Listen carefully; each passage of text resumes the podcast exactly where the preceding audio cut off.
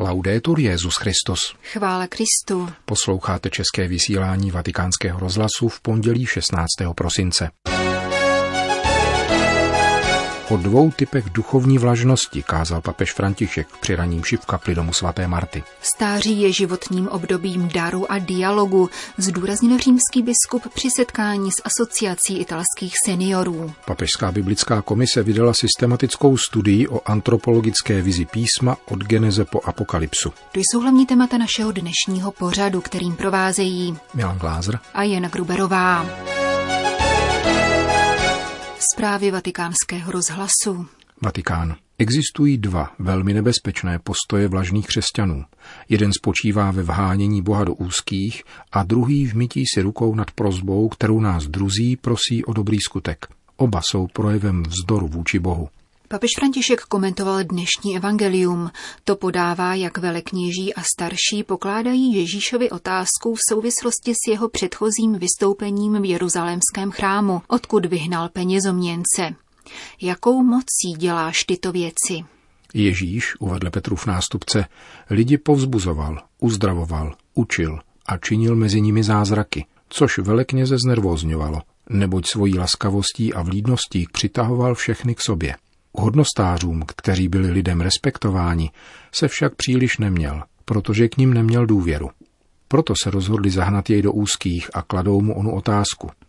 Říkají, nejsi kněz, učitel zákona, nestudoval si na našich univerzitách, nejsi nic. Ježíš však podává inteligentní odpověď a přivádí do úzkých velekněze, když jim říká, Odpovíte-li mi, odkud byl Janův křest, zda z nebe a nebo od lidí, řeknu vám, jakou mocí dělám tyto věci. Evangelista Matouš popisuje, jak mezi sebou začali uvažovat. Řekneme-li z nebe, namítne nám, proč jste mu neuvěřili. Řekneme-li však, že od lidí postaví se lidé proti nám, protože všichni považují Jana za proroka. A tak si umyli ruce a řekli, nevíme. Tento postoj, dodal papež, je postojem nepoctivců a zrádců víry. Nejenom Pilát si měl ruce, také tihle si umyli ruce, když odpověděli nevíme nezasahovat do dějin lidí, nestarat se o problémy, nezasazovat se o dobro, nezápolit o uzdravení mnohých, kteří jsou v nouzi. A Ježíš pokračoval papež odpovídá stejnou písničkou. Ani já vám nepovím, jakou mocí tyto věci dělám. Toto jsou dva postoje vlažných křesťanů, nás, jak říkávala moje babička, navoněných křesťanů, křesťanů bez konzistence. To je postoj, kterým se Bůh zahání do úzkých. Buď mi to splníš, anebo už nepůjdu do kostela. A co odpoví Ježíš? Jdi, udělej, jak myslíš. Jinou situaci vlažného postoje křesťanů, řekl dále František, podává evangelium v souvislosti s emouskými učedníky, kteří spatřili ženy, které se radovaly, protože viděli vzkříšeného pána, ale oni jim neuvěřili. Mají přílišnou představivost, řekli si, a vstoupili tak do bratrstva svatého Piláta. Mnozí křesťané si míjí ruce nad výzvami, před něž staví kultura, dějiny a lidi naší doby, i nad těmi menšími. Kolikrát jen slyšíme křesťana skrblíka, jak odmítne dát almužnu člověku, který jej žádá se slovy ne, opilcům nic nedám. A míjí si ruce. Nechce, aby se lidi opíjeli a nic jim nedá, ale nedá jim ani na jídlo. Je to jejich věc. To slýcháme často. Zahnat Boha do úzkých a mít si ruce jsou dva nebezpečné postoje, se kterými nikdy nevstoupíme do ráje. Co by se stalo, kdyby si pán umyl ruce nad námi, ubožáky? Se il Signore si lavasse le mani con noi. Pohleďme do svého nitra, zda v sobě máme něco z těchto dvou postojů a pokud ano, vyžeňme je a učiňme místo pánu, který přijde, vybízel papež závěrem svého kázání v kapli domu svaté Marty. Vatikán. Nevšímejme si převážně nákladů a rizik spojených se stářím, nýbrž vyzdvihněme zdroje a potenciál seniorů. Zdůraznil dnes papež František při setkání s italskou asociací, která združuje penzionované zaměstnance italských podniků. Stáří je životním obdobím, které se vyznačuje dáváním a dialogem. Na sociální rovině nelze staré lidi považovat za přítěž, nýbrž za zdroj a obohacení. Projevuje se to v jejich přístupu k dobrovolnické činnosti, která je cenou příležitostí k prožívání nezištné dimenze našeho bytí. Dobrovolnická práce tak podporuje to, čemu se říká aktivní stáří, protože přispívá ke zlepšení životní kvality poté, co z ní vymizí důležité rozměry ustavující osobní identitu, jako bylo rodičovství anebo profesionální činnost, která ustala odchodem do penze.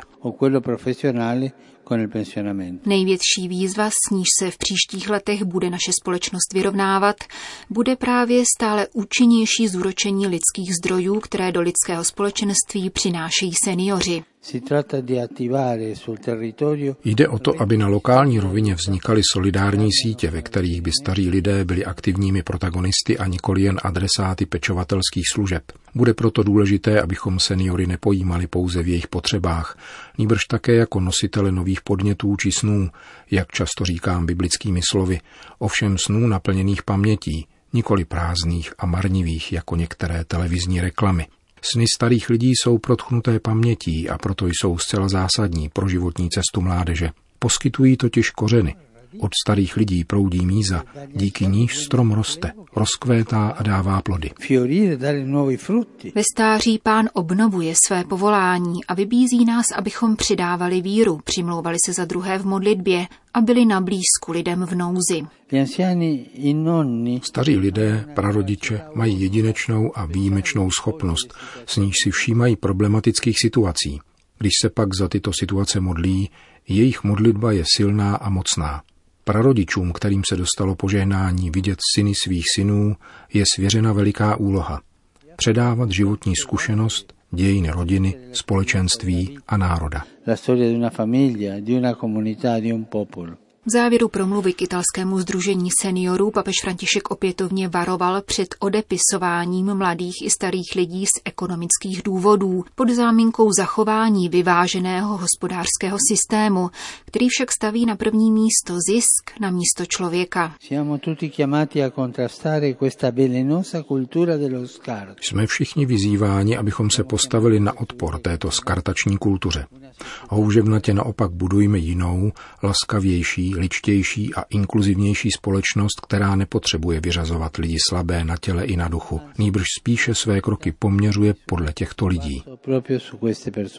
Zítra se církev začíná v přípravě na Vánoce modlit za moudrost, zakončil papež František. Tento svět potřebuje moudrost a zkušenost starých lidí, aby se naučil větší úctě k právům každého člověka. Loučil se s asociací italských seniorů. Vatikán. Papežská biblická komise vydala systematickou studii o antropologické vizi písma od Geneze po apokalypsu. Nese titul Kým je člověk? Cesta biblické antropologie. V Bibli jsou principy pomáhající reflektovat velké otázky dneška, říká sekretář zmíněné komise otec Pietro Bováty.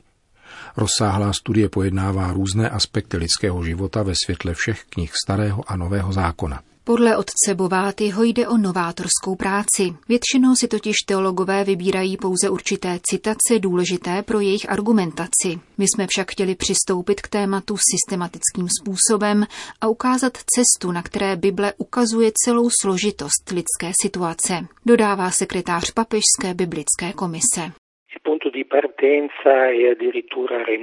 Počátky dokumentu sahají daleko a vztahují se také k otázkám položeným druhým vatikánským koncilem, zejména v konstituci Gaudium et Spes o vztahu církve a světa, kde se ptáme po společnosti, situaci člověka a kde vyvstává základní otázka po smyslu života, po významu lidských dějin, po tom, kým je skutečně toto boží stvoření, učiněné k jeho obrazu, před nímž je, jak doufáme, velkolepý osud – tato pradávná otázka dnes nabyla velmi vyostřených rozměrů. Jde o otázky po smyslu počátku, po tom, jak člověk jedná, jaké jsou jeho hodnoty, co je jeho osudem. Papež si přál, aby toto téma bylo zpracováno na základě biblického východiska, které je základem a duší veškeré křesťanské reflexe. V jádru tedy stojí otázka, kdo je člověk. Tato otázka prochází celou Biblí jako zvláštní plán – k pochopení všech nejrůznějších dimenzí člověka je zapotřebí porozumění zakořeněného v moudrosti. Nestačí zaměřit se na jednotlivé aspekty. Musíme se nechat provázet písmem, jeho základními texty, kterým jsou první a třetí kapitola Geneze, a poté skrze nejrůznější mudroslovné, prorocké a evangelní dimenze nás písmo postupně učí pravdě o člověku. Přistupujeme k tématu z pozice metodologie biblické teologie, která neodpovídá na všechny otázky, ale v jistém smyslu poskytuje zakládající principy k rozlišování o smyslu člověka v dějinách. Studie je rozdělená do čtyř kapitol odpovídajících čtyřem velkým tematickým okruhům. První kapitola se týká pojetí lidské bytosti jako stvořené Bohem. Člověk byl vytvořen z prachu, což poukazuje k dimenzi křehkosti a smrtelnosti vepsané do samotné jeho struktury. Zároveň však má mimořádnou duchovní výbavu, která se nazývá boží dech. V dokumentu se tedy tématizuje, jak písmo pojednává oba tyto aspekty.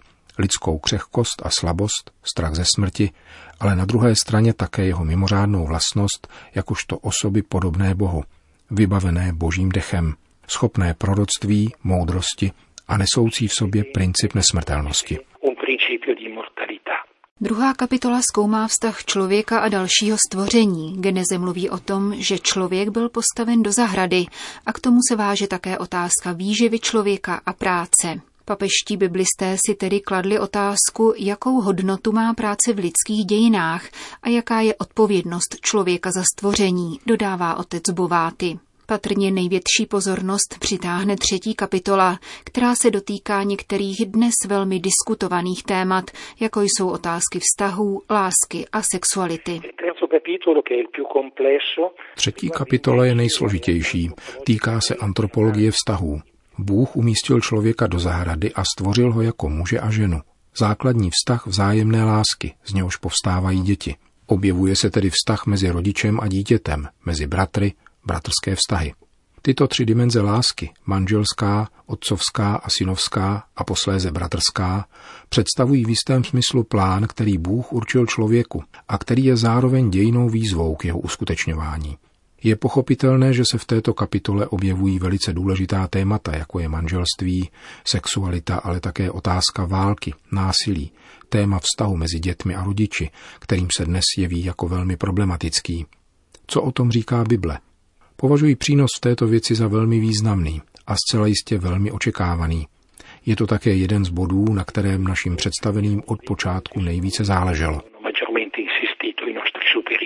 Čtvrtá kapitola se věnuje otázce zákona a poslušnosti. Dokument ukazuje, jak písmo mluví o lidské křehkosti a neposlušnosti božím přikázáním, přinášející tragické důsledky. Ptá se také, jakým způsobem zasahuje Bůh do dějin a poukazuje na plán záchrany, proces, ve kterém nakonec vítězí milost, odpuštění a spása. Dějiny tedy nejsou ani tak dějinami lidské ubohosti, ale dějinami boží slávy v člověku, dodává otec Bováty. Jak tedy dokument reflektuje dnes velmi aktuální témata, jako je gender, homosexualita a podobné citlivé otázky? Máme za to, že jsme odpověděli na to, co po nás církev žádá, totiž neříkat věci, které se neobjevují v Bibli. Vyšli jsme tedy z toho, že se budeme těmito otázkami zabývat na úrovni informací obsažených v písmu. Některé otázky, které se lidé dnes kladou, nemají zřejmou a přesnou odpověď v písmu, protože kulturní situace dávných časů jsou jiné než naše. My tedy formulujeme také v těchto otázkách některé principy, jako například význam různosti, který je vepsán do samotného stvoření jako prvek pomáhající porozumět božímu plánu s každou jednotlivou bytostí. Tento princip snad bude moci napomáhat dalším teologickým, psychologickým a pastoračním oborům v rozvíjení příslušných otázek s ohledem na okolnosti, kultury a reflexe, které se také dnes vynořují ze světa poznání. Bible tedy nabízí některé principy, některé indikace užitečné pro reflexy, která ovšem náleží také dalším interpretátorům křesťanského myšlení, jako jsou teologové, morální teologové, pastýři, aby mohli příhodnějším způsobem odpovídat na otázky, s nimiž se člověk obrací na církev. Říká k novému dokumentu Papežské biblické komise její sekretář otec Pietro Bováty. Končíme české vysílání vatikánského rozhlasu. Chvála Kristu. Laudetur Jezus Christus.